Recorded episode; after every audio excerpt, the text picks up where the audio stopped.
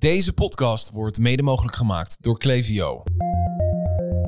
In het eerste jaar vond ik het wel spannend van oké, nu moeten die abonnees die ik voor ogen heb, die moeten ook wel gaan vallen. Dus gelukkig gebeurde dat vrij snel. Maar helemaal in het begin was dat wel denk ik uh, hetgeen waar de focus op lag. Van oké, ja, hoe gaan we die eerste tractie of product market fit, hoe je het wil noemen. In ieder geval dat, dat beetje groei en levensvatbaarheid laten zien en aantonen. Je luistert naar de podcast What is e-coming? Een podcast van e-commerce agency Askveel, waarbij co-founders Martijn Wijsmuller en Paul Veen in gesprek gaan met ondernemers over de trends en ontwikkelingen binnen de e-commerce.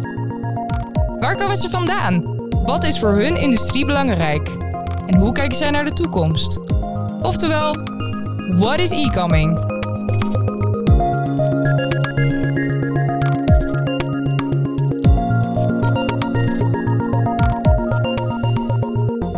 Deze aflevering te gast is Martijn van der Rooij, founder van Parfumado. Parfumado is het grootste parfumontdekkingsplatform van Europa. Ze hebben een abonnementservice die voor 14,95 een maand voorraad parfum naar keuze levert aan consumenten die nieuwe parfums online willen ontdekken. De coronacrisis heeft Parfumado geen windeieren gelegd en het bedrijf wist afgelopen jaar een groei van meer dan 300% te realiseren. Martijn en Paul zijn nauw betrokken geweest bij de start van het bedrijf als investeerder en zijn benieuwd hoe het nu gaat met Parfumado. En ze zijn benieuwd hoe Martijn zonder hulp van een venture capital zijn bedrijf zo snel heeft laten groeien.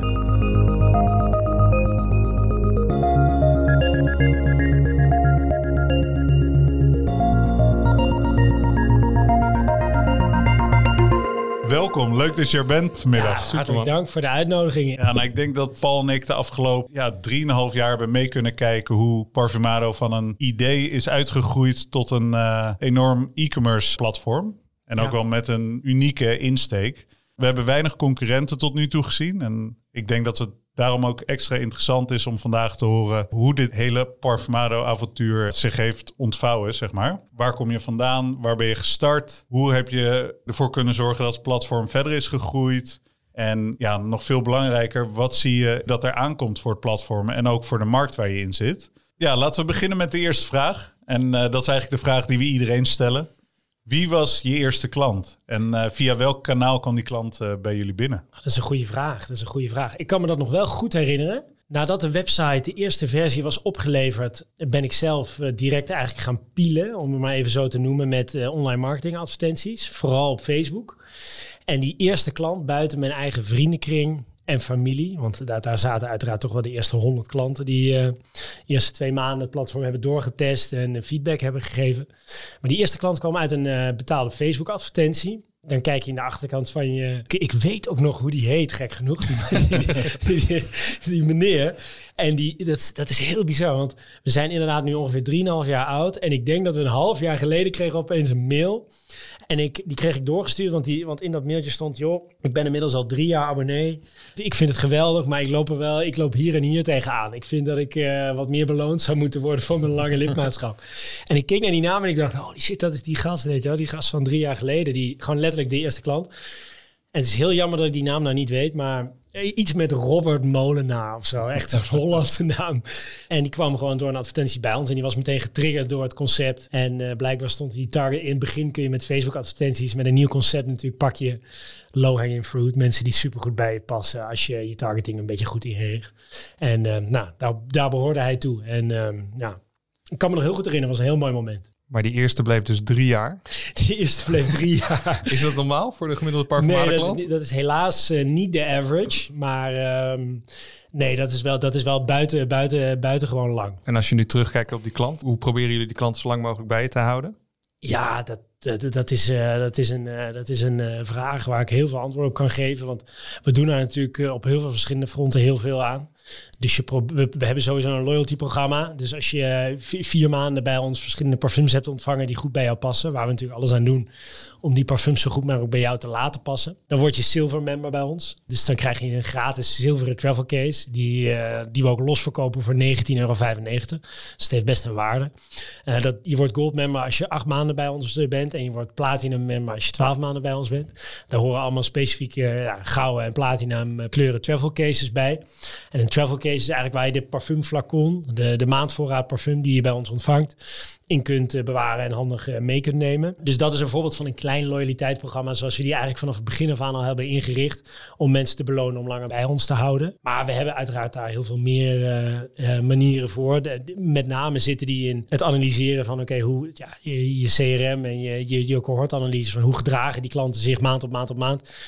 En waar zie je uh, dat er in bepaalde maanden uh, problemen ontstaan in, uh, in de lifetime? Dus hoe kun je daarop inspelen met gerichte boodschappen, ehm, dat soort zaken. Maar ook persoonlijk parfumadvies uh, is een hele belangrijke, een heel belangrijk middel dat we inzetten om klanten langer bij ons te houden. Want als je persoonlijk door iemand eigenlijk wordt geassisteerd van oké, probeer dit parfum eens. Uh, en wij gaan er dan, wij hebben experts op kantoor om, om je daarin te adviseren op onze happiness helpdesk, zoals wij dat noemen. Ja, dan zie je dat die klanten zich heel gewaardeerd voelen en dat, dat, het, een soortgelijke ervaring is als in de winkel. Dat iemand jou adviseert op basis van welk geurprofiel heb je, noem maar op. Doen jullie dat proactief dan bij leden die langer lid zijn of is dat echt gewoon op uh, dat klanten naar jullie toe komen voor dit advies? Nou, wat ik, wat, wat ik zei, we doen dat op basis van uh, inzicht in, in onze data. Dus we zien bijvoorbeeld in maand 5 zie je uh, dat een, een, specifiek segment klanten het moeilijk heeft. Ja. En dan zien we een hogere drop-off, even als voorbeeld.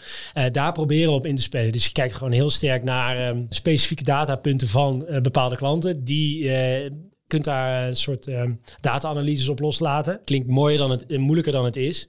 Uh, maar je kijkt eigenlijk heel sec naar, oké, wie is die klant die uh, sneller neigt te stoppen en hoe kunnen we daarop inspelen? Dus dan moet je denken aan vrouwen die uh, een parfum hebben gekozen waar ze niet blij mee zijn. Die proberen we direct na een slechte review in maand 5 heel specifiek te benaderen met, oké, hoe kunnen we jou beter parfumadvies geven? En wat vond je van je laatste parfum? Waarom viel dat tegen? En hoe, wat kunnen we eraan doen om je een parfum aan te bevelen dat wel bij je past? Of beter bij je past?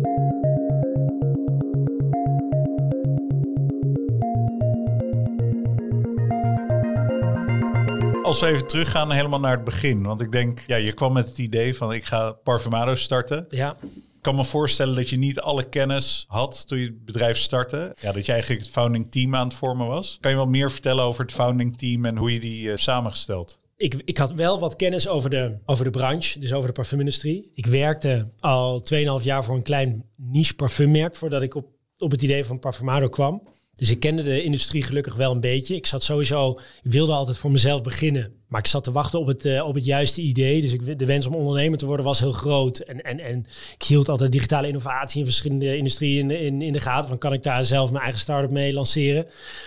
Maar ik koos er uiteindelijk voor, voor een klein parfummerk te gaan werken waar ervaren ondernemers bij betrokken waren eigenlijk als leerschool. Dat bleek een hele leuke industrie te zijn. Uh, maar ik zag in die industrie wel echt een pijnpunt. Uh, enerzijds voor, vanuit de klant. Namelijk, uh, de klant is minder merktrouw aan parfums dan dat de klanten vroeger waren. Vroeger hadden mensen echt een signature scent. Dus een geur waar ze hun hele leven trouw aan waren. De, eigenlijk iedereen's oma heeft zo'n geur waar je je oma aan herkent. Eh, dus die klant die is minder merktrouw. Uh, die wil meer toegang hebben tot exclusieve producten. Dus mensen willen uniek, uniek zijn, uniek, uniek, uniek ruiken.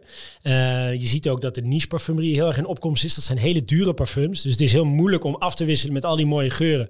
Want je moet al die flessen kopen. Dus ik zag daar echt een gat van oké, um, ik wil mensen toegang geven. Democratizing access, zoals ze in Amerika mooi zeggen. Tot die high-end geuren. Um, en dat um, kan vooral als je in een kleiner formaat van dat parfum toestuurt. In dit geval is dat een maandvoorraad geworden. Dus wat groter dan de kleine sample die je in, in winkels krijgt. Dus vanuit die klantbehoefte is het idee ontstaan, maar ook vanuit uh, merkbehoefte. Want ik werkte dus voor een merk, maar ik kreeg die samples niet in de handen van juiste mensen. Dus dat samplingstuk, dat was vanuit, vanuit merken echt een probleem. Want het is het belangrijkste marketingkanaal wat merken kunnen inzetten. Namelijk, je wil dat product onder een neus krijgen van een potentiële koper. Maar uh, de middelen daartoe zijn, zijn er simpelweg niet. Dus je mag samples eigenlijk niet verkopen, want het is een free of charge uh, marketingproduct. Dus je mag dat niet voor een x bedrag uh, als retailer gaan verkopen. Dat moet je weggeven. Dus dat is een probleem. Dus hoe krijg je die samples dan als je het weg moet geven in de juiste handen? En hoe dat nu gebeurt, is die samples die worden naar Douglas of naar EC Paris of Skins Cosmetics of welke retailer dan ook gestuurd. Die belanden daar in een grote bak achter de kassa. En een verkoopster doet zo'n greep uit zo'n bak van samples en die gooit je in je tasje. En ik als merkhouder toen de tijd kwam er, liep er tegenaan, oké, ik heb geen inzicht in wie ik met die sampling campagnes heb bereikt. Dus wat vonden die klanten nou uiteindelijk van mijn sample?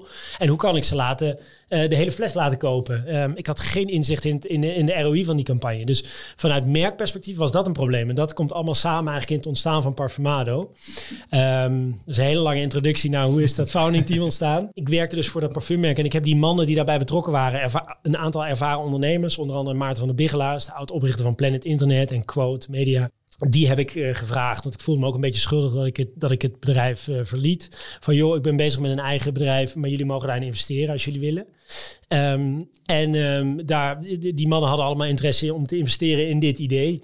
En uh, dat ben ik toen parttime in mijn IVRA-periode gaan uitrollen. toen bleek dat ik uh, ook techkennis nodig had, ben ik naar een uh, niet nader te noemen digital agency uit Amsterdam uh, gegaan. Om te vragen of zij mij konden helpen met het bouwen van dit technische platform. En um, de, nou, dat waren jullie twee. Ik kan me nog goed herinneren de eerste gesprekken die we hadden. Dat ja, was echt. Zeker, ik ook. Ja. Je had het idee, je had al wat schetsen gemaakt van hoe het eruit moest gaan zien. en ja. wij hadden eigenlijk nog nooit zo'n platform gebouwd. Nee, dat was Technisch gezien. Een mooie nee. uitdaging. Nou, sterker nog, ik was een van jullie eerste klanten. Dus, dus jullie hadden sowieso nog niet zoveel gebouwd. Nee. nee, ik denk dat dat, dat dat wel echt mooi was om te zien. Ik denk ook wel dat dat voor startende ondernemers goed is om over na te denken. In zo'n founding team, je kan nooit alle kennis zelf hebben. En je moet echt de juiste mensen bij elkaar brengen uh, om een succesvol bedrijf te bouwen. Ja, nee, absoluut. Ja, ik denk dat iedere ondernemer anders is. Maar ik ben me heel erg bewust in ieder geval bij mezelf van waar ik niet goed in ben. En dat is een hele hoop. En daar probeer ik altijd goede mensen op te laten aanhaken. En in dit geval, in het ontstaan van Parfumado, is het gewoon geweest... Oké, ik heb een idee en ik zou het misschien helemaal alleen kunnen lanceren. Maar dan is het zeker niet zo snel live als dat ik zou willen. Want dit idee kan uh, iedere dag dat ik het zelf niet doe, kan iemand anders het doen. Dus snelheid was wel uh, nodig. En daarnaast, ik krijg geen energie van een website bouwen, want ik kan het niet. Dus dan kan ik maar beter naar mannen gaan die daar wel goed in zijn. En datzelfde geldt voor uiteindelijk later in de, in de verdere groei van Parfumado heb ik dat eigenlijk altijd zo gedaan door mensen aan te laten haken die gewoon veel beter zijn dan ik in een bepaald domein. En hen ook uh, ja, mee laten participeren in het, uh, in het geheel. Nee, dat is het founding team bij elkaar. Iedereen had wat een beetje geld geïnvesteerd. Toen ging je starten. Ja. Wat was nou je grootste uitdaging het eerste jaar? De grootste uitdaging in het eerste jaar... Um, nou, sowieso denk ik de tractie realiseren. Dus we hadden natuurlijk een idee en een visie op, oké, dit kan net zo groot worden als. Of uh, weet je, je bent altijd in het begin ben je natuurlijk super, tenminste, dat zou je moeten zijn, denk ik, als je voor zo'n groot project uh, helemaal gaat en je baan opzegt en heel best eigenlijk al je spaargeld, althans in mijn geval, uh, erin investeert. Dus dan moet je wel overtuigd zijn dat, je, dat het groot kan worden. Um, en in, mijn, in, in dat eerste jaar vond ik het wel spannend van... oké, nu moeten die abonnees die ik voor ogen heb... die moeten ook wel gaan vallen. Dus gelukkig gebeurde dat vrij snel. Maar helemaal in het begin was dat wel, denk ik, uh, hetgeen waar de focus op lag. Van oké, hoe gaan we nou, uh, ja, hoe gaan we die eerste tractie of product market fit, hoe je het wil noemen, in ieder geval dat, dat beetje groei en levensvatbaarheid laten zien en aantonen. En dat je ook kan laten zien, oké, dit kan ook schaalbaar um, worden ingezet. Daar moet je allemaal wel bewijs voor hebben, vind ik, wil je ermee doorgaan. Dus ik vond dat de grootste uitdaging. En, en, en wat daarbij komt kijken is natuurlijk, oké, daar heb je heel veel poppetjes voor nodig. Want ja, we, we helemaal in het begin, uh, we voerden, we gingen live met, ik geloof, 250 parfums op ons platform. Ik had gewoon gekeken naar wat zijn de bestsellers bij Douglas en wat zijn de bestsellers bij Skins Cosmetics. Dus dat zijn eigenlijk de twee stromingen in de parfumerie. De niche parfums, dat is Skins Cosmetics, een bekende retailer van. En de prestige parfums, daar is Douglas een hele bekende retailer van. Daar hebben we de bestsellers eigenlijk gewoon van online gezet. En daar kwamen eh, zonder instemming van de merken en zonder instemming van retailers die die producten voeren. En uh, toen uh, familie en vrienden de orders plaatsten voor, oké, die parfums wil ik wel toevoegen aan mijn abonnement, fietste ik, ik zie mezelf nog fietsen naar de Douglas in de Leidse straat. En daar kocht ik voor een godsvermogen aan, aan aan hele flessen uh, uh, Jean-Paul Gaultier en weet ik het allemaal wat. Dus dat was ook best spannend. Financiële investering natuurlijk. Ja. dus je koopt die hele flessen 100 ml. Dan maakte ik letterlijk, die had ik uit het folie. En uh, die cap ging eraf met een tang. En uh, ik daar werd zelf nog, een sampletje van gemaakt. Ik zie het nog zo voor me dat jij zelfs uh, s'avonds met je vriendin ja. op het oude kantoor flessen zat te vullen. Dat, is, ja, dat is wel echt dedication. Ja, dat is inmiddels niet meer mijn vriendin. Maar, dat is je vrouw tegenwoordig, ja, dat is mijn vrouw, ja. ja. Ja, als, ja, als je vriendin bereid is om dat te doen, dan, dan moet je er ook maar ten huwelijk vragen. Als we kijken naar afgelopen jaar, 2020, ja. wat waren toen je grootste uitdagingen? Er is natuurlijk ja. veel veranderd in de wereld. Nou, we zitten nog steeds. zag je. Ja, ja, nee, zeker. Dus, dus als je vraagt eh, wat is de uitdaging geweest rondom corona, dan, dan was dat in het begin, dus maart eh, 2020. Zoals bij iedereen, denk ik, oké, wat gaat er gebeuren? Dus je hoort berichten van, oké, er zijn heel veel merken die zich terugtrekken op eh, de paid channels bijvoorbeeld. Omdat ze onzeker zijn wat er gaat gebeuren. In ons geval, en ik denk dat uiteindelijk is gebleken dat eigenlijk heel e-commerce er heel sterk van heeft geprofiteerd. Door gesloten retail natuurlijk.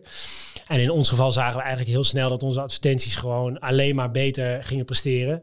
Dus er was minder concurrentie op Facebook en Instagram van, eh, van concurrenten. Klanten waren meer bereid om zich online te laten inspireren en ook uiteindelijk online aankopen te doen. En met, met concurrenten bedoel je dan de, de gevestigde orde, de Ik bedoel de dan vooral de- concurrentie van andere adverteerders voor dezelfde eyeballs op die kanalen. Dus nou, hoe meer eh, merken er adverteren op Instagram en Facebook, hoe, hoe duurder het is voor Parfumado om onder ogen te komen van eh, de doelgroep die we willen bereiken. Dus het was in het begin sowieso een uitdaging van oké, wat gaat er gebeuren aankomend jaar? Dat was voor ons vrij snel duidelijk dat dat eh, positief uitpakte. En toen was het een kwestie van oké, ehm, eh, hoe hard eh, zijn we bereid eh, te knallen en hoe gaan we dat doen? En uiteindelijk komen daar dan weer allemaal dingen bij. In mijn positie als, nou ja, een soort van managing director, zeg maar, ben je vooral bezig met het team neerzetten en, ehm, en de strategie bepalen. En, en dat is afgelopen jaar wel heel belangrijk geweest, omdat we zo hard groeiden. Omdat we zagen dat het zo goed ging. Dat de focus vooral heeft gelegen op, oké, welke poppetjes hebben we nodig om deze groei te kunnen beteugelen. Dus dat was zeker een uitdaging. Maar uiteindelijk hebben we vorig jaar gewoon niet helemaal goed jaar gedraaid. 300% zijn we gegroeid. Eh, in omzet, maar ook in aantal abonnees. Dus eh, dat was gewoon top. Dus eigenlijk de grootste uitdaging is de groei kunnen bijbenen. Ja. Zorgen dat je de juiste mensen aan boord hebt Ja. en daar geen... eh, Ja, precies. En uiteindelijk, eh, wat er allemaal bij komt. Ja, we, we, we zijn eigenlijk, als je kijkt naar omzetniveau en aantallen klanten, ben je ook gewoon zonder dat je door had van start-up naar scale-up gegaan. En eh, daar komt natuurlijk heel veel bij kijken van corporate governance. weet je, wie is waar verantwoordelijk voor? Wie rapporteert aan wie? Je bent eigenlijk dan echt een soort corporate structuur aan het zetten, aan neerzetten. Ja, dat is daar gewoon mee verbonden. Dat je, dat je in zo'n transitiefase zit van, met je bedrijf. En daar komt heel veel bij kijken. En als je nou kijkt, dus nu, je, bent, je zegt je bent van scale-up naar... Of Start-up naar- scale-up gegaan. Hoe is het team veranderd daaronder? Nou, we zijn van, het- ja, in totaal zijn we met ongeveer 50 man op kantoor nu. Dus we hebben ons eigen warehouse dat we invullen. Dus eh, een, een, een team van, van, van vier FTE's stuurt eigenlijk een operations warehouse team aan van een pak een beetje 25, 30 personen. Eh, dat, dat is, die, die, zijn verantwoordelijk voor onze inkoop, onze productie en onze fulfillment. Dus dat is aan zich al een best wel groot team. Ehm, en dat is eigenlijk alleen onze operations tak. Ehm, en aan de voorkant, dus eh, content marketing, eh, brand partnerships, finance, customer happiness. Eh, dat zijn ook pak een beetje 25 FTE's op dit moment. Ehm, en, en ja, met name dat, dat team is afgelopen jaar best wel hard gegroeid. Dus ik denk eh, dat, dat we daar zeker 10 FTE's hebben aangenomen. En voordat we vooruit gaan kijken naar wat is coming, wat is nou de grootste vergissing geweest van de afgelopen jaren? En ja, wat heb jij daar eigenlijk van geleerd? Ja, dat is een goede vraag. Eh, de grootste vergissing. Is er iets geweest dat als je nu... Je weet waar je nu staat en je weet wat je allemaal hebt moeten doen om hier te komen. Ja, Is er iets dat je denkt, oké, als ik met de kennis die ik nu heb, dat had ik eigenlijk al veel eerder moeten doen of dat had ik nooit moeten doen? nou, we, zijn een tijd in een traject geweest met eh, externe financiers. Ja. Ehm, de- de- de- ik dacht in die fase dat we daar heel sterk behoefte aan hadden. Als je kijkt, dat traject is uiteindelijk niet doorgegaan. Als je kijkt waar we vandaag de dag staan zonder externe financiers, dan prijs ik mezelf gelukkig dat dat traject uiteindelijk niet is doorgezet. Ehm, ik weet niet of dat de grootste vergissing is geweest tot nu toe. Maar het feit dat dat traject uiteindelijk niet doorging, was wel een teleurstelling. En als ik dan vandaag terugkijk op dat hele proces en waar we vandaag de dag staan zonder externe investering, dan is alleen niet alleen eh, ja, voor de bedrijfswaardering is, het, eh, is dat heel interessant. Eh, hebben, hebben we daar gigantische stappen gemaakt zonder die financiering. Maar ook is het, kan je concluderen dat je in die fase te lekker werd gemaakt met eh, miljoenen bedragen die in je bedrijf zouden worden gestopt. Terwijl je die groei ook hebt kunnen realiseren zonder die externe investering. Dus het is ook een soort besefmoment van eurotekens ehm, zijn niet altijd, eh, hoe moet ik dat zeggen, eh, broodnodig om, eh, om iets te realiseren. Nou oké, dat is een beetje een slappe zin, maar ik weet niet wat voor, wat, voor, wat voor slogan of strekking ik ervan kan maken. Maar Ja. ik denk dat voorbeeld, ja, dat dat wel een, echt een belangrijke les is geweest. Dat, dat een externe investering zou ik niet altijd aan iedereen, aan iedere starter per se adviseren om blindelings voor te gaan of om uh, als must-have aan te raden. En dan dus die externe investering zou je niet doen, maar uiteindelijk is er wel geld nodig om die ads bijvoorbeeld om nieuwe klanten te, Ja. aan te dragen. Ja. Hoe, hoe hebben jullie dat dan geregeld? Ja, nou in het begin wat ik zei, ik heb sowieso alles wat ik had met, betreft, met, met betrekking tot mijn eigen spaargeld heb ik erin gestopt. Ja. Eh, maar dat was ook nodig om de eerste eh, voorraad te kunnen financieren. Om eh, nou ja, alles klaar te maken met betrekking tot tech, eh, tot het aannemen van eerste stagiaires, noem maar op. Het grote voordeel aan ons concept is dat wij recurring revenue hebben. Dus die abonnee die, waar je een x-bedrag voor betaalt. In het begin kan ik me nog, kan ik me nog herinneren, waren de dagen van customer acquisition cost van 5 euro. Dus die klant haal je binnen, die verdien je meteen in de eerste maand terug met de marge die je overhoudt op zo'n eerste maand. En daarna blijft een eh, klant, zeker low hanging fruit in het begin, super lang. Dus dat is gewoon meteen een mega winstgevende formule die je hebt. Dus dat is wel het grote voordeel aan een abonnementsmodel, dat het relatief investeringslicht is. Daarnaast kochten we ook nog eens alleen parfums in waar we daadwerkelijk orders op kregen. Ja. Dus eh, de, het, ook het, aan, het aanleggen van voorraad was heel minimaal. Dus het was, ja, eigenlijk is het, is het concept wat ik me heb gelanceerd gewoon een ongekend briljant idee geweest. Al zeg je het zelf. Voordat we verder gaan, gaan we er heel veel tussenuit voor een bericht van onze sponsor.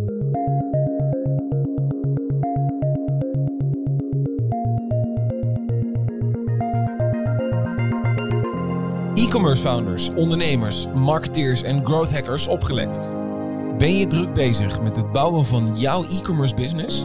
Dan weet je dat een goed werkend marketingplatform hierbij essentieel is. Met Klaviyo maak je gemakkelijk gepersonaliseerde e-mail en sms marketingcampagnes die je binnen enkele minuten kunt ontwerpen en geautomatiseerd kunt verzenden. Ga voor meer informatie naar klaviyo.com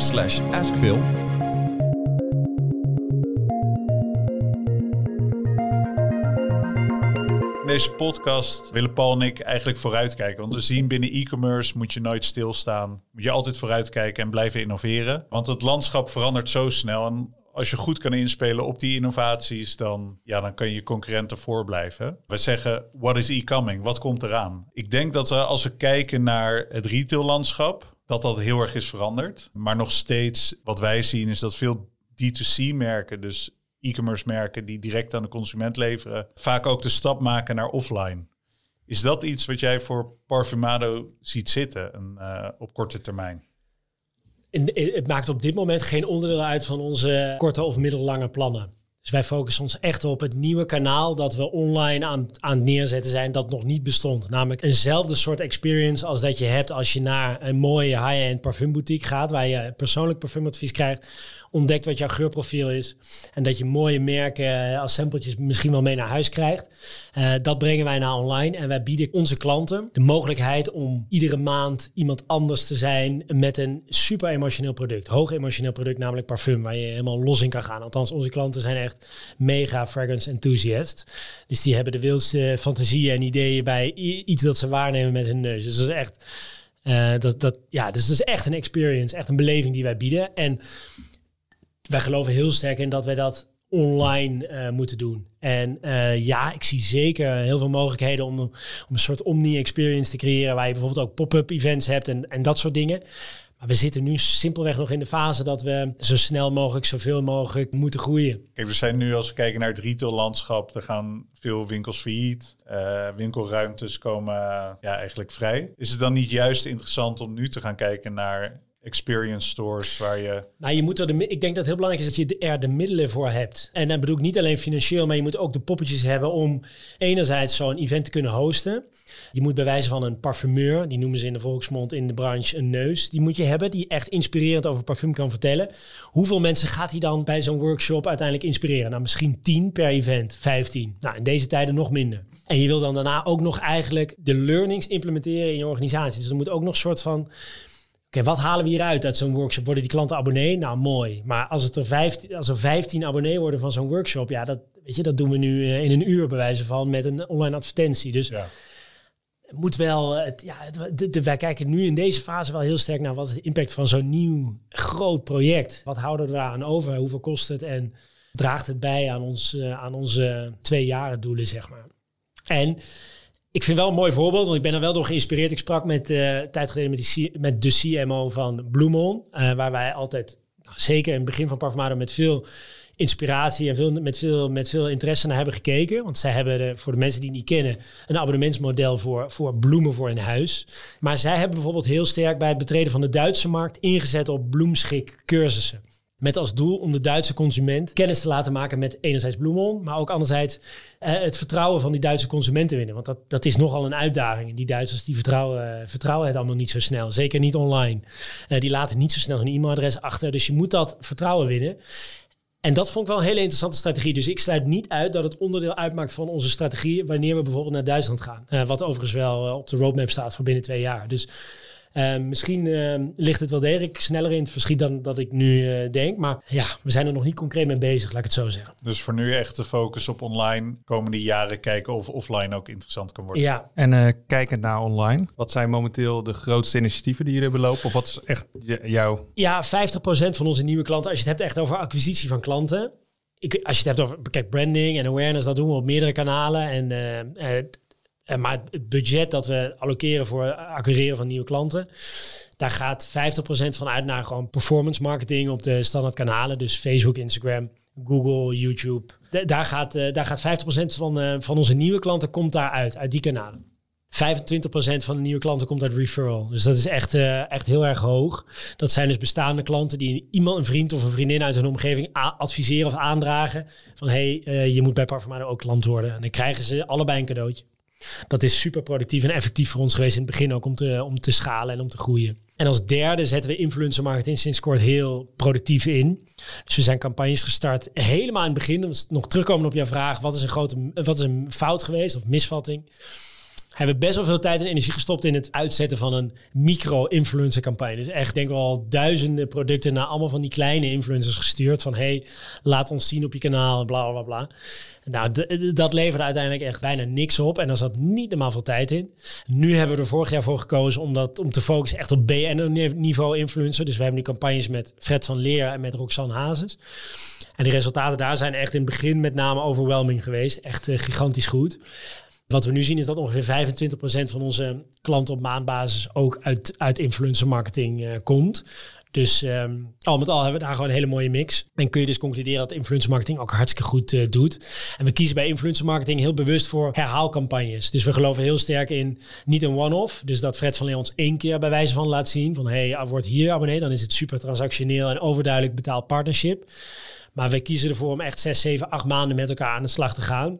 En een kleine sneak peek voor deze luisteraars is dat we nu ook bezig zijn met een echt een um, eigen product uh, te lanceren om die partnership nog meer uh, body te geven en om uh, echt te laten zien dat we in elkaar geloven. Dus dat is onze strategie bij influencer marketing, wat tot nu toe super productief werkt. En als je kijkt naar jullie platform zelf, momenteel gebouwd op Shopify, zijn daar nog initiatieven waar jullie aan mee aan het werk zijn? Ja, we zijn momenteel uh, bezig met uh, eigenlijk de transformatie van ons huidige platform, met name backend. Nou, dus zowel frontend gaan we naar een complete uh, redesign, waar we de samenwerking hebben opgezocht met een award-winning Franse designer. Um, Martin Silvestre heet hij, door jullie geadviseerd. Jullie hebben al volgens mij al vaker met hem samengewerkt aan mooie projecten waar jullie tal van awards mee hebben gewonnen. Dus weet je, dat, na een tijdje maak je die keuze, oké, ik wil echt top-notch.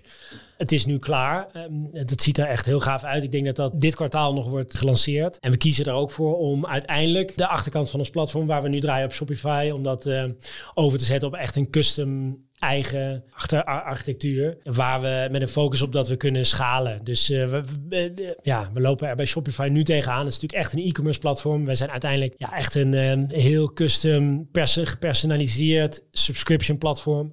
Daar leent Shopify althans onze modules zoals wij hem hebben ingericht zich op dit moment niet optimaal voor.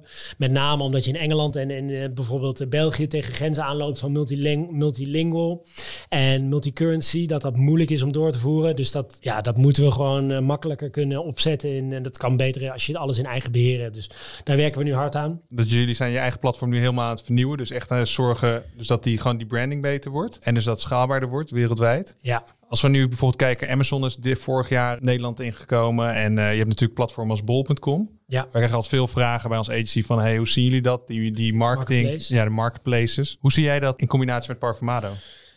Nou, bij ons is dat eigenlijk geen uh, discussieonderwerp intern. Met name omdat wij hele flessen verkopen, wat plaatsvindt op bol.com en op Amazon.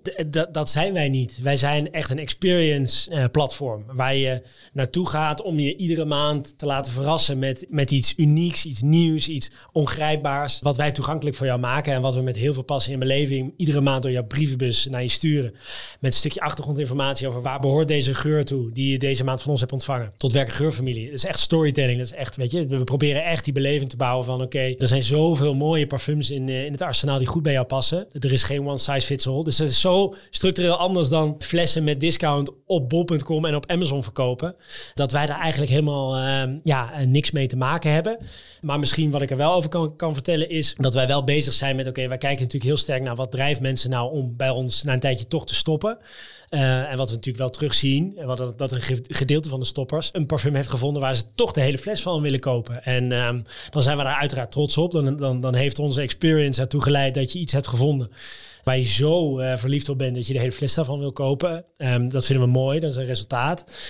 Uh, bijvoorbeeld in de UK, waar we actief zijn, hebben we een partnership uh, gesloten met uh, een van de grootste retailers daar. En daar hebben we een partnership dat we eigenlijk dan de hele fles met korting aanbieden die je dan bij hun kan kopen. Het is dus een klein bruggetje naar, van Amazon dan naar ja. een, een, grote retailer. Dat we wel bezig zijn met het, met het nadenken van hoe kunnen we, van, hoe kunnen we nou sturen dat dat hele flessenverkoop uiteindelijk dan bij hun plaatsvindt. En hoe kunnen wij dan, dan een soort ja, kickback of een fee uitkrijgen. Omdat we uiteindelijk toch hebben bijgedragen aan uh, die verkoop, aan het realiseren van die sale. Dus uh, we zijn wel bezig met retail. Maar Amazon en Bol is zo transactioneel, op echt op euro en discount gedreven. Dat, ja, dat is echt iets heel anders dan wat wij doen. En je hebt, lijkt me, die lijntjes al met die leveranciers van die parfums. Ja. Waarom niet een winkel erbij openen om die flessen te verkopen? Nou, we zitten in een industrie, dat is een goede vraag. We zitten in een industrie en die wordt ge, gedomineerd door retailers die heel machtig zijn en merkhouders die heel machtig zijn. Dus dan moet je denken aan L'Oréal, Coty, Estée Lauder, LVMH. Die hebben de licenties van de grote parfummerken. Van die modemerken kopen ze de licenties van. Dus denk aan Dior, uh, Victor en Rolf, noem maar op. En de retailers zijn heel machtig, want die verkopen uiteindelijk die hele flessen voor die merken. Dus die zijn met elkaar super afhankelijk van elkaar. Wij zijn een nieuw kanaal waar wij ook parfums verkopen in kleiner formaat tegen een lagere prijs. Maar wij pitchen onszelf als een awareness, uh, als een experience, waar we mensen uh, kennis laten maken met die geuren en uiteindelijk bijdragen aan uh, hele flessenverkoop. Maar dat stuk, om dat, om dat overtuigend te brengen bij merkhouders, is best in het begin een uitdaging geweest en dat is het nu nog steeds. Dus je bent echt een challenger, tussen aanhalingstekens geef ik mezelf iets te veel credits, of in ieder geval ons bedrijf, disruptor, in een hele traditionele industrie. Dus het komt heel, die, die relatie tussen merkhouder en retailer, dat als wij ook opeens hele flessen gaan verkopen en dus eigenlijk dan de retailer buitenspel zetten, dat ligt heel gevoelig. Dus je moet heel strategisch te werk gaan met, oké, hoe ga ik het pitchen bij het merk om uiteindelijk die parfums te mogen voeren? en hoe zet ik retail niet direct buitenspel? Dus dat is eigenlijk de reden dat we daar heel selectief en heel goed over nadenken van, oké, waarom, uh, waarom wachten we daar nog mee? Ik begreep dat je hebt natuurlijk aan de ene kant heb je de direct-to-consumer, de consument waar jullie aan leveren. Dat jullie sinds kort ook zijn gestart met een business-to-business propositie. Kan je daar wat meer uh, over vertellen? Ja, klopt. Dat bedrijf heet Rocket Campaigns. En dat is echt een campagne gedreven B2B propositie, waarbij we targeted sampling uh, faciliteren voor beauty corporates. Nou, dat is heel mooi, uh, heel mooi verwoord, maar eigenlijk in een notendop is het Eerder in, deze, in dit interview of in deze podcast gaf ik aan, die merken produceren mini-samples zelf. Het verspreiden daarvan gaat eigenlijk naar die retailers toe. Die, belanden, die samples belanden in een bak achter de kassa. Geen inzicht in wie je hebt bereikt en wat return on investment is van die campagne. En die campagnes zijn vaak heel duur, want die samples zijn heel kostbaar om te produceren. Wat wij doen is, we gaan naar, naar grote beauty corporates toe. Dan zeggen wij, wij hebben in de afgelopen 3,5 jaar heel veel datapunten verzameld. Dus wij weten van onze klanten meer dan uh, 200.000 profielen die we kunnen bereiken. Uh, daar hebben we een, naam, adres, woonplaats van. Daar hebben we geurprofielen van. Daar hebben we uh, relevante beauty profielinformatie van. Tegen die merken zeggen wij, geef ons de parfumsamples. En wij zorgen ervoor dat op basis van jullie wensen die samples in de handen komen van mensen die die samples daadwerkelijk lekker zullen vinden. Die ze zullen aanbevelen bij vrienden of familie, of bij wie dan ook. En die ze misschien wel zullen kopen. Dus we sturen nadat we die mini-sample naar die klanten hebben gestuurd, we een sturen we een survey. En dan vragen we wat vond je van die sample? Zou je me aanbevelen aan vrienden, et cetera? Dat is een soort rapport dat we opmaken. Dat koppelen we terug aan het merk. Um, en dan moet je denken aan sample batches van 10.000 stuks. Dus je krijgt waardevolle informatie van meer dan 10.000 profielen teruggekoppeld als merk dan zijnde. En het merk betaalt ons uh, per sample om die sample in, het, in handen te krijgen van die relevante profielen. Dus we zijn een uh, targeted sampling uh, kanaal. En eigenlijk draagt dit bij aan, aan, aan met het bedrijf, want, want het zijn twee bedrijven, Parfumado en Rocket Campaigns, onder de Parfumado Holding. Uh, eigenlijk is het onze visie dat we een datagedreven uh, sampling platform willen worden, waarbij we klanten en merken dicht bij elkaar brengen op basis van wensen van klanten. Dus dat je echt samples in, je, in de handen krijgt die passen bij jouw wensen en uh, die passen bij profielen. En hoe uh, datagedreven is Parfumada zelf als bedrijf? Nou, wat we, als een klant bij ons op het platform komt, heeft hij de mogelijkheid en we sturen daar heel sterk op aan om een parfumquiz bij ons te nemen. En dat is zo'n uh, moment waarbij we eigenlijk de eerste relevante datapunten van een profiel kunnen vastleggen. Dus dan moet je denken aan een aantal lifestyle vragen, aan een aantal parfumgerelateerde vragen. Daar komt een geurprofiel uit dat we uiteindelijk terugkoppelen aan die klant. Want jouw favoriete uh, geuren zitten in deze familie. En wij, uh, wij adviseren deze en deze en deze parfums om te proberen en aan je kalender toe te voegen. De klant heeft vervolgens de mogelijkheid om die parfums zelf te gaan ervaren. En daar dan ook weer een recensie over te schrijven bij ons. Dat wordt allemaal opgeslagen in jouw profiel. Nou, dat doen we op, op dagelijkse basis op grote schaal. We hebben ook specifieke campagnes lopen om die database met die profielen te vergroten. Uit die database is eigenlijk ook Rocket Campaigns ontstaan. Omdat merken daar simpelweg gewoon sampletjes naartoe willen sturen. Want ik denk die, die merken, de traditionele merken, hebben nooit de kans gehad om een direct feedback loop te hebben met Nee. de consument. Precies, dus met, het is, dat is echt ehm, sampling zoals het was, heel traditioneel. Je stuurt het naar retailers, die verspreiden het voor jou. En hopelijk zie je terug in de hele flessenverkoop dat het effectief was. Uh, zo was het altijd. En nu is het, uh, je krijgt direct na uh, dat je de samples naar de klant hebt gestuurd, terugkoppeling van wat vonden de mensen ervan. Zouden ze de hele fles kopen? En hoeveel flessen worden er direct eh, verkocht bij een retailer naar keuze of in het eigen e-commerce kanaal van de merken? En hoe gebruik jij zelf data in je day-to-day werk, zeg maar? Nou ja, kijk, we zijn een, um, met Parfumado en Rocket Campaigns is data eigenlijk onze kracht. On, we zien het ook als onze USP. En dat met name omdat we een bedrijf zijn dat in een hele erge offline industrie online bezig is. Dus eigenlijk is ieder datapunt in het begin dat wij verzamelden was al een soort van oké, okay, uh, wauw, heel waardevol. Want er was helemaal niks in de industrie. Dus Douglas nou goed, uh, wie dan ook, misschien niet heel netjes om te zeggen over traditionele retailers die, die dat niet hebben. Maar de industrie sloeg simpelweg geen data op en heeft heel weinig data. Um, dus alles dat wij doen is al heel interessant. Hoe wij het day-to-day gebruiken is ja, sowieso natuurlijk met online marketing stuur je eigenlijk op hoe gedraagt de klant zich op je platform. Hoe, hoe gedraagt hij zich in je journey, in je abonnement, in je experience. Maar heb jij, heb jij zelf een soort dashboard? Ja, Wij spreken, je, komt, uh, je, komt, uh, je komt zelf binnen op kantoor. Ja. Je klapt je dashboard open en jij weet, oké, okay, vandaag gaat het goed, vandaag gaat het niet goed. Zeker. Dit moet ik gaan doen. Nou, we starten de dag op, um, op, een, op een soort MSN-achtig uh, tool. Dat heet Slack. En daar worden... We hebben een day kick-off kanaal, heet dat. En daar beginnen we iedere dag, iedereen die bij ons werkt, sowieso met in jouw domein uh, de key metrics. Dus met name voor de online marketeers en de partnerships managers en de operations uh, mensen relevant. Dus die doen dat. Dus hoeveel mensen zijn er gisteren gestart bij Parfumado? Hoeveel zijn er gestopt? Uh, gewoon de echte de main metrics, die, daar sturen we op dagniveau uh, delen, uh, worden die gedeeld. Dus als je dat al data leidend noemt zijn, dan, ja, dan is dat daar zeker een voorbeeld van. En hebben jullie ook binnen Parfumado een dedicated data team? Ja, uh, we zijn ons techteam sowieso nu aan het uitbreiden. Dus uh, toevallig net een head of technology aangenomen die heel sterk data gedreven is. En dat ook, uh, en we hebben hem aangenomen omdat hij dat bij ons naar een hoger niveau moet gaan tillen. Um, op dit moment hebben we een data engineer die voor ons verantwoordelijk is voor het vertalen van eigenlijk alle relevante datapunten naar een uh, zeg ik, business KPI's, zeg maar. dus dat we gewoon op kunnen sturen. dus ja, maar ik moet wel daar eerlijk aan toevoegen.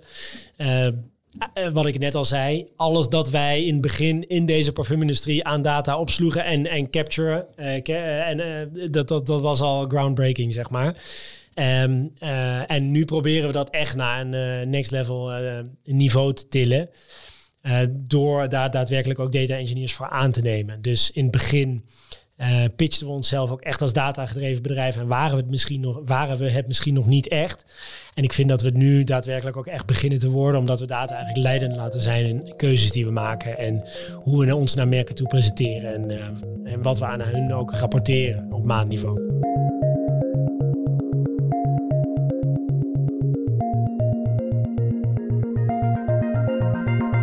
Eigenlijk voordat we afronden, ja, of er een merk is of een e-commerce bedrijf wat nu nog in de start-up fase is, waarvan je denkt, nou weet je, daar moeten jullie op gaan letten, want die moeten wij hier over drie jaar aan de tafel hebben. Dat is een goede vraag. Sowieso, toen ik eh, ondernemer wilde worden, keek ik eh, op dagelijkse basis naar alle start-up sites. Ehm, maar ik vind, het is, moet, het, moet het een e-commerce bedrijf zijn? Want ik, heb, ik, ik vind nou, het liefst wel. Maar als er een ander bedrijf is waarvan je denkt, nou, dat is wel echt super vet. Eh, oké, oké, oké. Sowieso vind ik, kijk ik met interesse naar hoe de drankenmarkt zich ontwikkelt. En ik, ik vind wel interessant die trend die je ziet, de, de, de hard seltzer trend die opkomen is. Er zijn heel veel bedrijven natuurlijk uh, recent ontstaan. Dus het is, het is een volle markt, maar ik ben zelf uh, onder de indruk van hoe Kuji gelanceerd is.